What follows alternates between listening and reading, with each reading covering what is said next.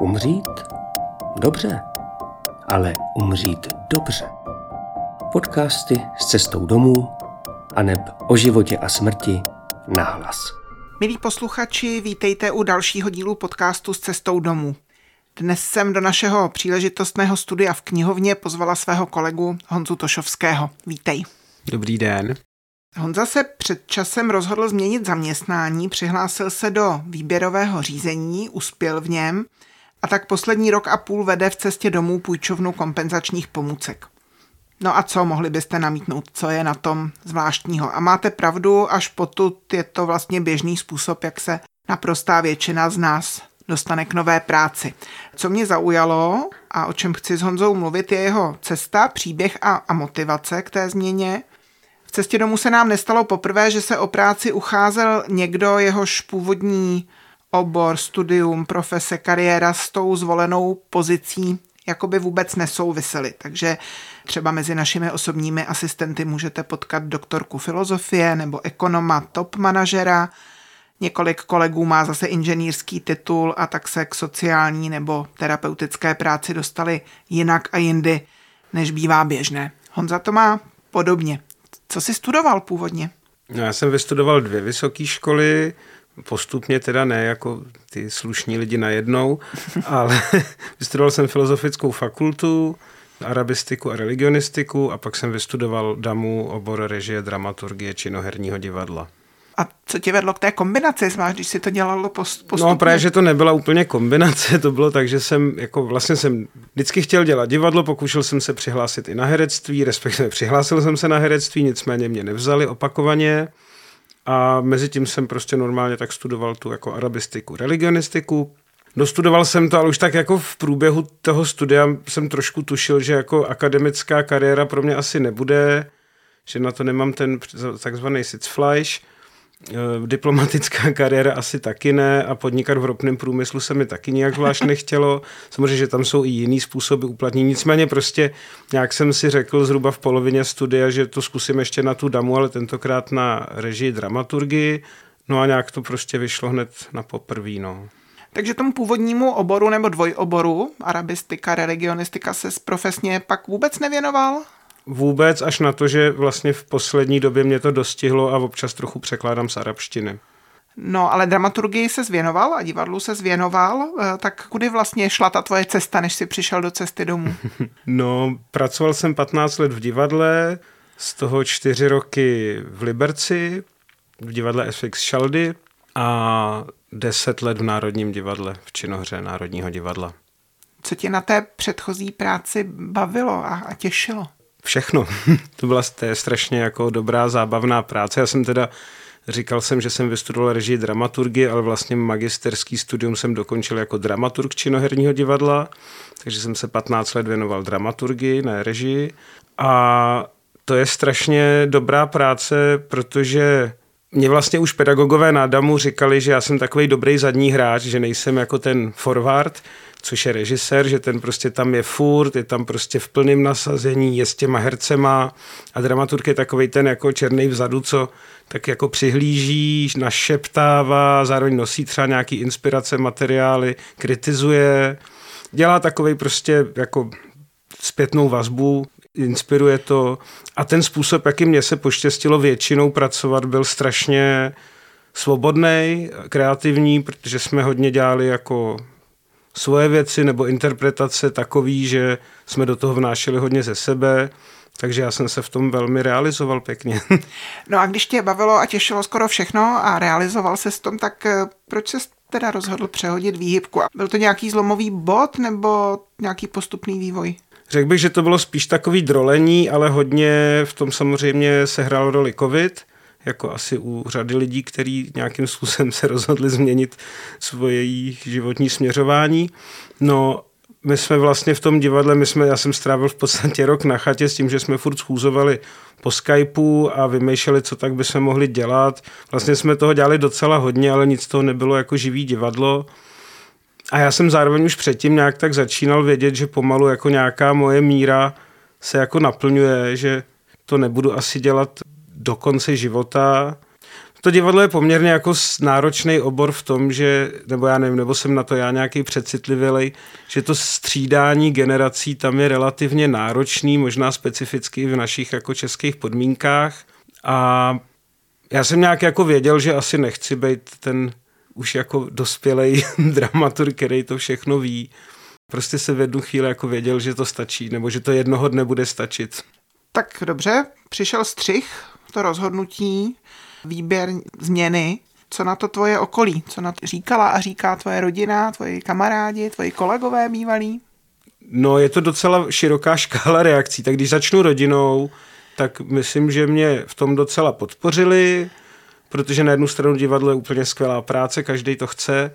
Na druhou stranu je to práce, nebo třeba v té pozici, kde já jsem byl, kdy člověk vlastně nemá, ne, že by neměl dovolenou, máme v divadle prázdniny například, ale vlastně člověk tak pořád trochu v procesu, furt tak jako vymýšlí, když zrovna se nic neskouší, tak se schůzuje co, o tom, co se bude zkoušet, anebo se prostě zkouší a do toho se schůzuje.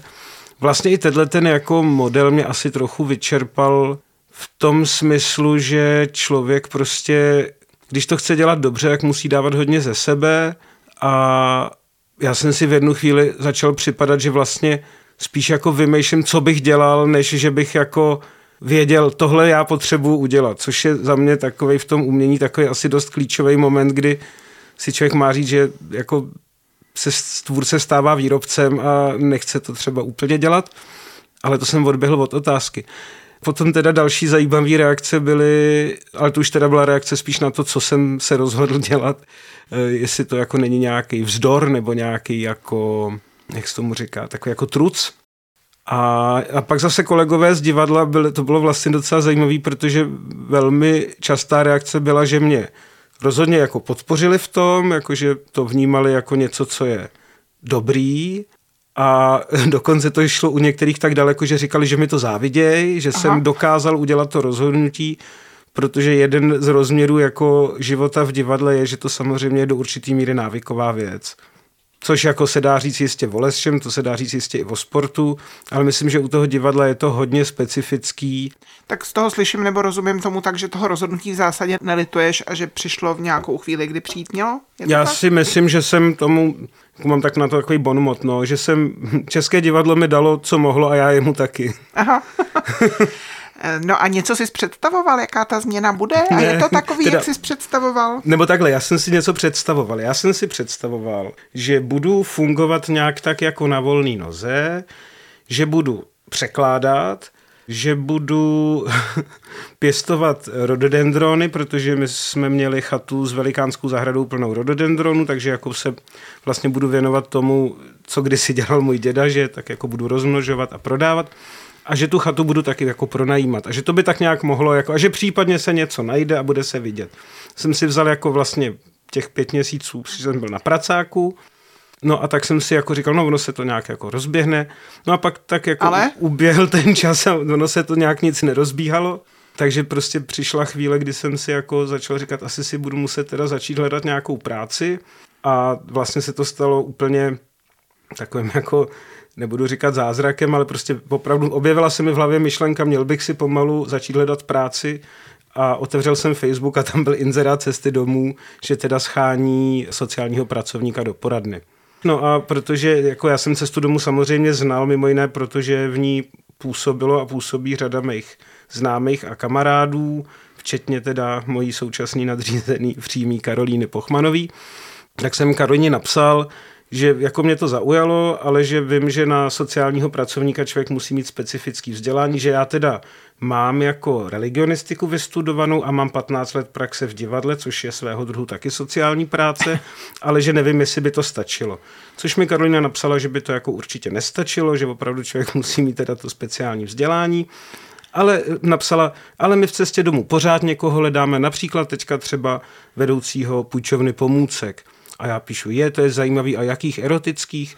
A Karolina píše, ne, ne, kompenzačních.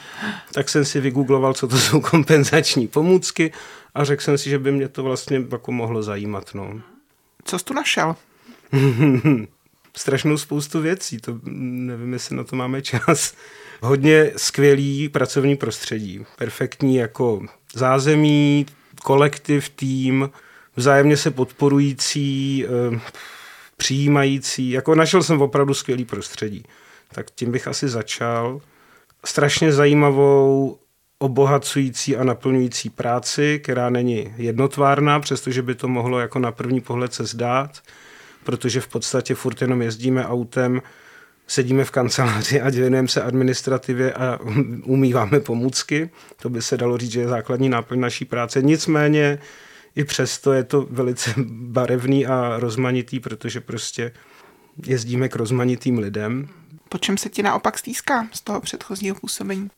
Já když řeknu, že po ničem a uslyší to někdo z divadla, tak mě budou všichni nenávidět. Ale v jistém smyslu to tak je. Jako já opravdu mám pocit, že jsem se jako nasytil, samozřejmě stýská se mi po lidech, vlastně se nevídám moc s nikým jako z dřívejších kruhů, nechodím do divadla nějak, jako že bych, občas zajdu teda, ale není to, že bych jako chodil teda navštěvovat kamarády hmm. prostě do divadla.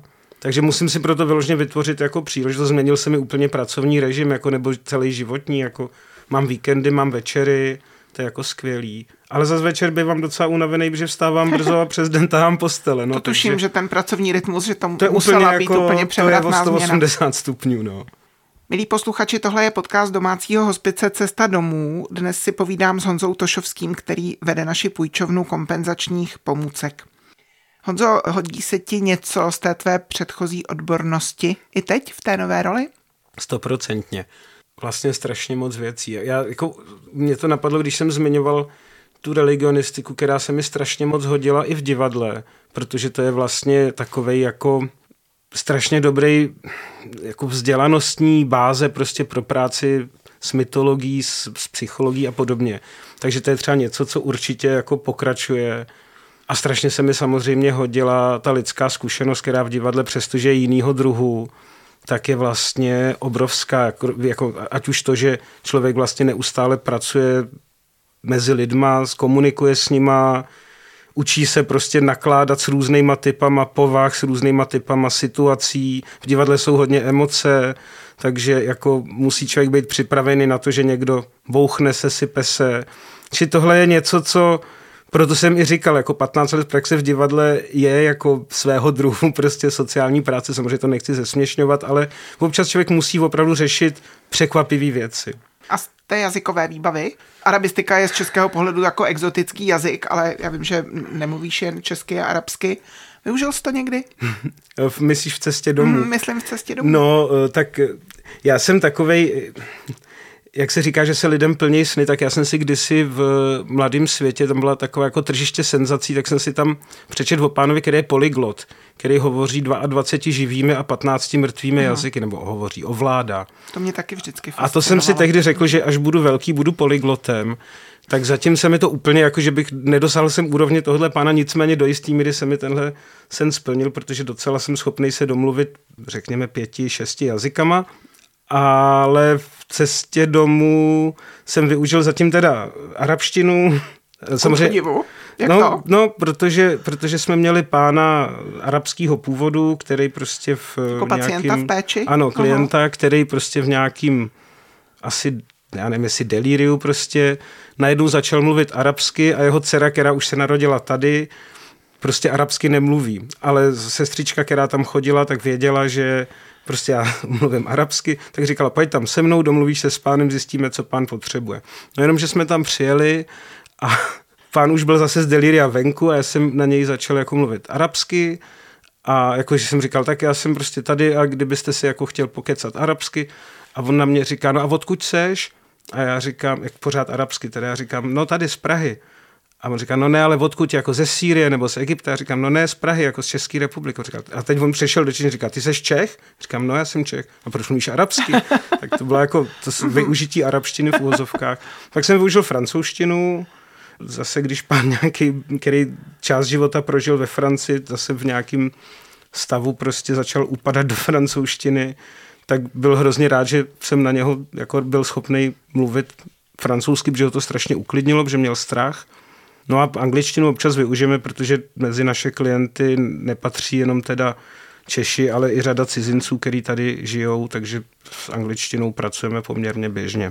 Díky, já si tu historku, o které jsi, jsi zmiňoval, trochu pamatuju, s takovou nadsázkou jsme si říkali, no ta cesta domů, i pán z půjčovny mluví francouzsky, ale není to něco, co by se nám dělo denně. Zabezpečuje provoz půjčovny pomůcek, pomůže vám pomůcku vybrat, vysvětlí, jak ji používat, dle potřeby vám ji doveze, odveze, nainstaluje. Tohle se píše o tvé pracovní pozici na našem webu. Pojďme si teď chvilku povědět něco o tom, jaká opravdu ta práce je a co všechno obnáší. Co ty vidíš jako hlavní?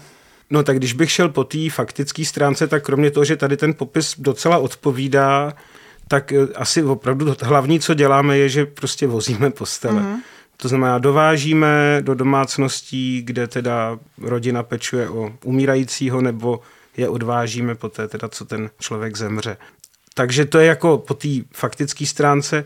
No a jako je tam pořád, už jsme to asi řekli, je tam strašně důležitá ta komunikace. No je to prostě, je strašně zajímavý, prostě člověk, a to si třeba myslím, že trochu mám taky z toho divadla, že člověk se tak jako musí umět jako naladit na tu atmosféru, která v té konkrétní rodině je, že prostě není možný, vždy, jako není nějaký mustr na to, jak se v té rodině chovat. Někde je možný být až jako, já nevím, jestli říkat drzej, ale prostě někde, někde nejen, že sn, jako kdybych řekl snesou, tak to zní blbě, ale jako uvítaj určitý typ humoru, no tak přirozenost určitě, hmm. ale i jako nějaký typ humoru, který třeba vlastně když by to člověk viděl zvenku nebo o tom slyšel, by si říkal, tohle si přece nemůžou dovolovat, když tam někdo umírá. Ale jsou rodiny, které sami vlastně na tu situaci reagují mm-hmm. humorem a vlastně ocení, když člověk v tom s nima nějakým způsobem je. A pak jsou samozřejmě zase jinde rodiny, kde něco podobného by bylo nepředstavitelné, protože to prožívají velmi intenzivně, niterně a bolestně. A zase naopak ocení jiný způsob, kdy buď tam, já, já si třeba, jako myslím, že není mým ani úkolem, ani to jako by ničemu neprospělo, kdybych se nechal jako do těch emocí strhnout. Ale myslím si, že to, když tam je někdo věcný, funkční, tak to zase funguje taky za, za určitých jiných okolností prostě dobře. No. Ale není to prostě pořád znova po roce a půl, kdy jsem opravdu už musel navštívit několik set rodin, tak si říkám, že prostě opravdu nejsou dvě rodiny stejné. Je to pořád, je to neuvěřitelný. Já to ráda slyším, jinak sama velmi věřím tomu, že humor, když má v sobě citlivost a ne cynismus, takže jako může situaci odlehčit no, a že vlastně jde opravdu o to, aby člověk vnímal, co ten druhý potřebuje. Já když někoho do půjčovny pomůcek vedu, když sem přijde nějaký host do cesty domů, tak vlastně vždycky vyzdvihuju právě to, jak ty nebo i další kolegové v půjčovně, ať už pracovníci nebo dobrovolníci, jak vlastně potřebují skloubit něco, co si myslím, že se vlastně hledá dost těžko, jako být technicky zdatní, fyzicky zdatní, být jako pečlivý administrativně, ale zároveň vlastně nepodcenit tu komunikaci. Myslím, že ten, kdo tu půjčovnu nebo cestu domů tolik nezná, by si mohl představit, že půjčovna pomůcek je v podstatě sklad pomůcek, kde se něco vydává a přijímá ale my teda do těch rodin vstupujeme v nějaké úplně mezní situaci, často krátce předtím, než ten nemocný zemře a pak tam se vracíte vlastně v té době eh, po úmrtí. Musel se z tohle učit, nebo ti to vlastně nějak přirozeně vyplynulo? Řada lidí říká, já vlastně nevím, jak bych kondoloval každý den někomu. Hmm. Neřekl bych, že jsem se to musel učit. Asi jako přesnější by bylo, že jsem musel získat nějakou zkušenost která jako přišla ale tím procesem, tak je to učení samozřejmě, je to jako proces učení, ale vlastně hned jak jsem přišel, to bylo výborný, to jsem jako hned první den tady byl, v tu chvíli přišel jako otík, můj předchůdce a říkal, hele, tak ale my musíme vyrazit, jedeš jako rovnou s náma? A já říkám jako, no tak asi jako jo, co mám dělat jinýho, neřeknu přece, že nepojedu jako. No jak jsme jeli a vlastně, tak jsem byl hozený do vody, ale znova bych jako řekl, že to nějak člověk jako vycejtí, no. A, asi to nemůže dělat každý, jako je to nějaký, nějaký druh sociálního, já nevím, jestli chameleonství, jako to zní strašně blbě, ale je potřeba umět nějak jako se trošku vytvarovat podle té situace, no. Té naší půjčovně je spousta pomůcek, ale takovou pomyslnou královnou mezi nimi je polohovací postel. Může se to zdát jako kus nábytku, nic zvláštního, ale není to tak. Ty si dokonce nedávno na to téma napsal hezký úvodník do našeho interního zpravodaje. Proč? Co, co je na posteli polohovací tak zvláštního? No tak, eh, když budu mluvit obecně o polohovací posteli, tak je to věc, která neuvěřitelným způsobem pomáhá, usnadňuje tu péči prostě v těch opravdu závěrečných fázích nebo v těch fázích, kdy ten člověk už je těžko pohyblivý nebo nepohyblivý, kdy se sám neposadí. Hodně to pomáhá samotnému tomu člověku, který leží, protože máme teda mimo jiné výborný antidekubitní madrace, který pomáhají nějakým způsobem zabraňovat proleženinám nebo aspoň to omezit, ten jejich vznik. A zároveň i to, že vlastně toho už málo pohyblivého člověka je možno pomocí té postele polohovat, tak je to něco, co jako zvyšuje jeho komfort. To a zároveň, je šetrnější třeba k bolestem, stoprocentně, no, přesně tak. Trpí. No. A zároveň je to výborná pomůcka i pro ty pečující, protože oni jsou ti, kteří nesou prostě tu zátěž té péče od té fyzické zátěže až samozřejmě po tu psychickou. A i tady ta postel dokáže velmi jako usnadnit život, pomoct s takovýma těma základníma věcma, s hygienou, s jídlem prostě a tak dále. No a pojďme ještě k tomu přesahu. Když mluvíme o domácím hospici, tak často říkáme, přejeme si, aby lidé mohli umřít tam, kde si to přejí, kde jsou doma, kde jsou bezpečí, kde nejsou sami. A v takové zkratce říkáme, aby každý mohl umřít ve svém pokoji a ve své posteli. No a teď má někdo tu svoji postel a ten svůj pokoj a teď najednou... My tam přijdeme. My tam přijdete a vezete tam komfortní, podpůrnou, pomáhající, ale, ale prostě cizí postel. Co to v těch rodinách dělá? Je to vlastně přesně tak, jak jsi to řekla, tak jsou to tyhle dvě věci. Jakože ty naše postele jsou eh, vlastně v úvozovkách krásný. Jsou to postele, které jsou dělané tak, aby zapadly do domácnosti. Není to nemocniční postel plast chrom, je to prostě dřevěný kus nábytku, zároveň jsou nesmírně praktický, jsou skládací, takže dostaneme prakticky kamkoliv, kde je těch požadovaných prostě x krát y centimetrů místa No ale zároveň prostě pro řadu lidí víme, víme, že lidi ty postele třeba odmítají nebo dlouho s tím čekají, než, než si o ní požádají, což potom někdy je problém, protože my nejsme schopní být tak stoprocentně flexibilní, aby jsme přijeli ten den nebo druhý den. Že ta postel sebou samozřejmě nese ten nějaký symbolismus toho, že už je to prostě tady, už je to tak špatný. Už jsme v té situaci, kdy je to na polohovací postel.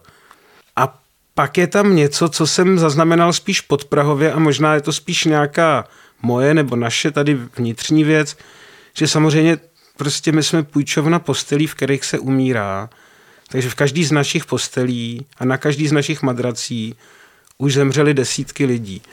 A to je samozřejmě něco, co a nebudu tvrdit, že to v té posteli jako zůstává, ale Myslím si, že to je něco, co ty lidi si taky uvědomují. Prostě když přivezu madraci, pokládáme na ní toho pacienta a já vím, že já se snažím teda ty madrace tak jako jim dát trochu oddech, než jí vezem zase znova do rodiny, ale vím, že před pár dny, před čtyřma, pěti dny prostě na ní zemřel někdo jiný. Tak to taky pracuje. No. No a vy tam tu postel dovezete a je pak už na té rodině co s ní. Jak si může posluchač představit, co to vlastně znamená dovést postel do rodiny? Ta manipulace s tím nemocným člověkem je už pak na té rodině, to kam si tu postel umístí, jaký smontují, to dělají sami? ne, většinou rodina má celkem jasnou představu, kde, most, kde má postel být.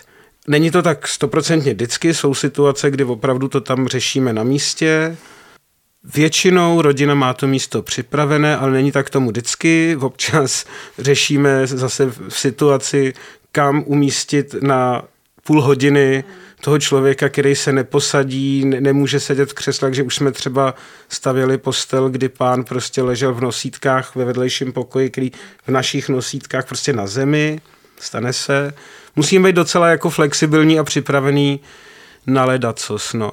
no a potom samozřejmě musíme být připravený pomoc s přesunem, pokud se jedná o nepohyblivého pacienta a to samozřejmě sebou občas zahrnuje i některé další úkony, protože někdy je třeba před tím přesunem potřeba toho člověka přebalit, což samozřejmě dělají pečující, ale třeba potřebují pomoc s nějakým jako napolohováním, manipulo, na manipulací, což my zase po těch zkušenostech relativně umíme, takže jsme schopni s tím pomoct. No, takže je to velmi rozmanitá škála a vždycky jako jednou za dva, tři měsíce přijdu a říkám, myslel jsem, že už jsem zažil všechno, ale zase mám jedno nové poprvé.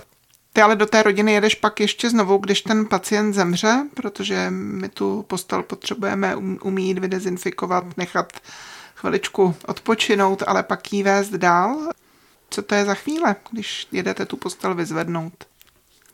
Tohle bylo pro mě vlastně veliký překvapení, protože toho jsem se bál víc než toho dovozu a je to spíš naopak. Většinou, nebo většinou, no, ono se těžko generalizuje, ale jako taková převládající zkušenost je, že lidi, kteří pečují, tak jsou často, většinou ta smrt je nějak blízko, jsou to dny, maximálně týdny a jsou takový rozechvělí, prostě před očima jim odchází někdo, kdo jim je drahej, je to prostě pro ně ohromně těžký. Zatímco když pro tu postel jedem, tak i když to je prostě smutný, když ty lidi jsou často viditelně velmi jako smutní, někdy zoufalí, protože ztratili životní lásku například, tak je tam už znát ten moment, že jako už to skončilo. Že už je jako hotovo, že už je rozhodnuto.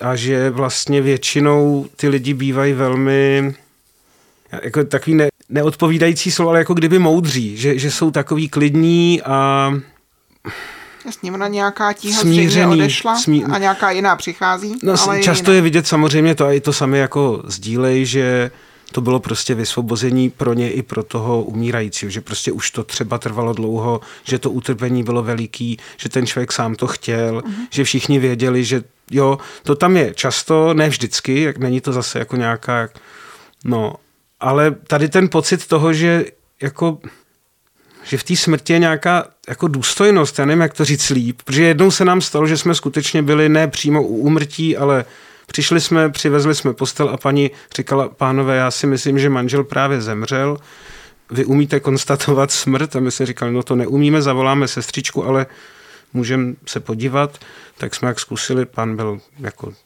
zřetelně mrtvý, ale to, co tam bylo za atmosféru, byla vlastně něco, co já jsem nezažil do té doby. Nebyl jsem přítomen úmrtí. A tam byl neuvěřitelný klid, důstojnost, taková jako velebnost. Vlastně mě navedl k takovému tématu nebo okruhu otázek, o kterých jsem taky chtěla mluvit. Když se někdo hlásí do cesty domů, tak se vždycky ptáme a zkoumáme, co s ním to téma umírání a smrti dělá, jak se k němu vztahuje. Asi můžu teď jako za toho zaměstnavatele říct, že se bojíme jako příliš emotivního prožívání, ale taky přílišné sebejistoty nebo samozřejmosti. Jak to máš ty, když je ta smrt blízko doslova každý den, tak eh, stane se z ní stereotyp, nebo tě ty situace pořád překvapují, žasneš? Žasnu je dobrý slovo, někdy ano. Jako stereotyp bych tomu neřekl, zatím to nedělám taky tak dlouho. Umím si představit, že by se to mohlo stát. Samozřejmě je tam i to, že člověk se nějak jako chrání právě třeba humorem, že jako ono zase, jaká je atmosféra v domácím hospici, no je tady strašná sranda. Všichni lidi, kteří tady pracují, se velmi rádi zasmějou.